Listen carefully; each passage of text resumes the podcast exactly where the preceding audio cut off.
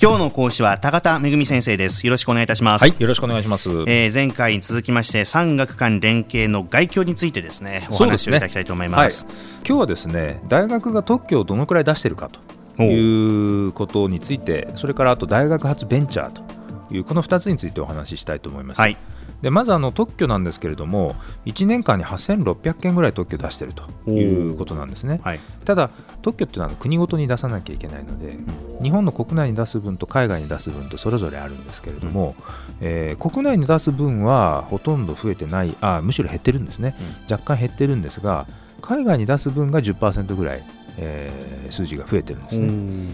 でこの意味はですねやっぱりその製品が世界中でまあ売れるとか、えー、世界中世界を相手に商売するということを考えていくと日本国内だけ権利を持っていてもやっぱり不十分ですので、世界の主だった市場を抱えている国先進主要各国にプラス例えば韓国とか中国とかというような、えー、国を抑えていくというのは非常に重要なんですね、はい、ただやっぱり特許っていうのは海外で出そうとするとすごくお金がかかるんでえ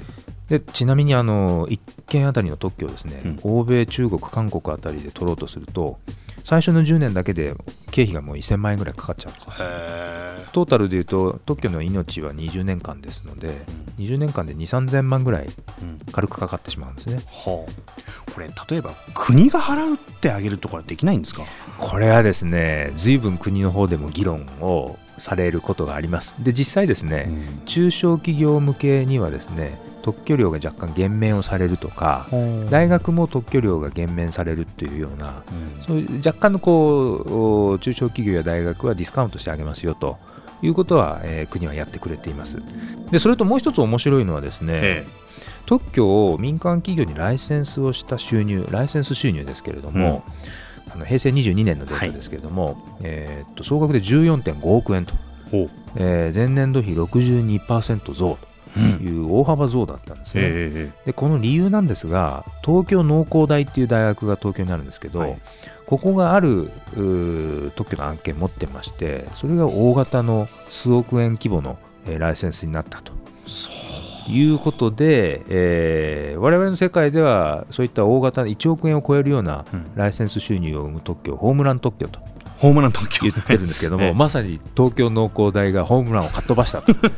いうことで全体の数字がボンと、えー、大きくなったとい。うことなんですね。はい、はい。まあ、それはいいニュースなんですけれども、うん。うん、一方でですね今度は大学発ベンチャーというですね、はい、大学の成果を新しい会社を作ってそのベンチャーに、えー、実用化を担ってもらいましょうと、はい、まあ、それで設立されるベンチャーの数は、えー、47社とですね、これピークが平成17年に252社だったんです毎年、はい、1年間に252社できてたっていうぐらいの規模が、うん。なんと平成22年度は47社にまで減りましたね。そうなんです。この理由について、えー、調査を行っている文部科学省は、まあ、やっぱり景気が悪いと、うん、でそれからベンチャーの資金調達とか、えー、販路開拓が難しいとか、成功事例がそもそもやっぱりなかなか多くないとか、まあ、リスクが大きいとか、まあ、いろいろまあ、言ってるんですけれども、あのー、まあ、それを裏付けるといったらちょっとあれですけれども、あの日本生産性本部っていうところがあって、毎年、あの新入社員向けに春の意識調査っていうのを調査してるんですけど、はい、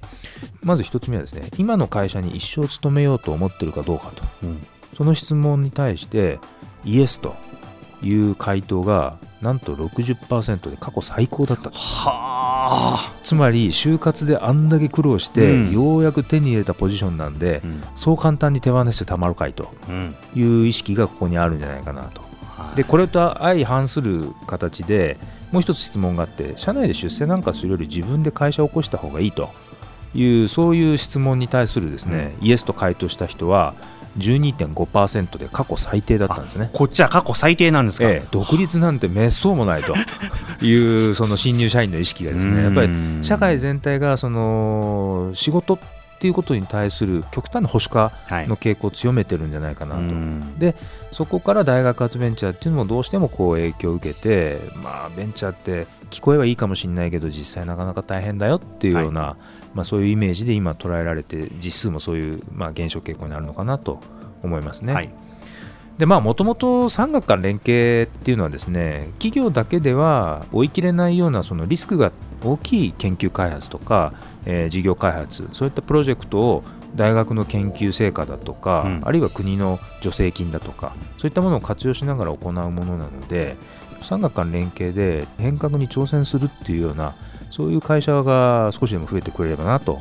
いうふうにまあ、強く願うところですね。うん。今の時代だからこそ産学関連系というのは非常に自由になってくるんじゃないかということですよね。はい。でそんな中先生お知らせがあるというそうなんです、えー、QBS も実は産学官連携を、まあ、実際に体現しているとても重要な場所だと思うんですね、はい、学生さんっていうのもほとんどが働いている社会人の方々なんです。で6月19日に法人向けの説明会っていうのを開催しようと思ってはい、であのビジネススクールっていうのを社内の人材開発にうまく活用しようというふうに考えておられる企業の、まあ、主には人事担当の方々に集まっていただいて、6月19日火曜日の16時から17時まで、えー、JR 博多駅シティアミプラザ10階の会議室で、えー、説明会を行います。でこの日はですねちょうど中国ビジネスっていう講義が同じ場所で、え、18時半からえー、開講されます、はい。えー、この授業をですね、えー、ご希望の方には後ろの方で見学いただけるという機会も設けたいと思ってますので、はい、詳しくは QBS のホームページをぜひチェックしてみてください、はい、QBS 九州大学ビジネススクールのホームページをね、えー、ご覧いただきたいと思います、はい、では今日の話まとめていただいてキーワード何でしょう、えー、産学間連携で、えー、リスクをヘッジして変革に挑戦しましょう。うんリスクヘッジができるんだということですこれね。はい、はい、えー、ここまで高田恵先生にお話を伺いました。ありがとうございました。はいありがとうございました。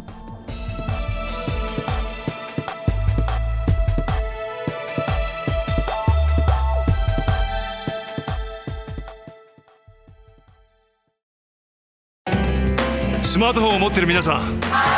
いいことを教えます。ビビックは光だけじゃない。ソフトバンクのスマホも安くなる2年間パケット代を毎月430円割引。スマホ BB 割 with ビビック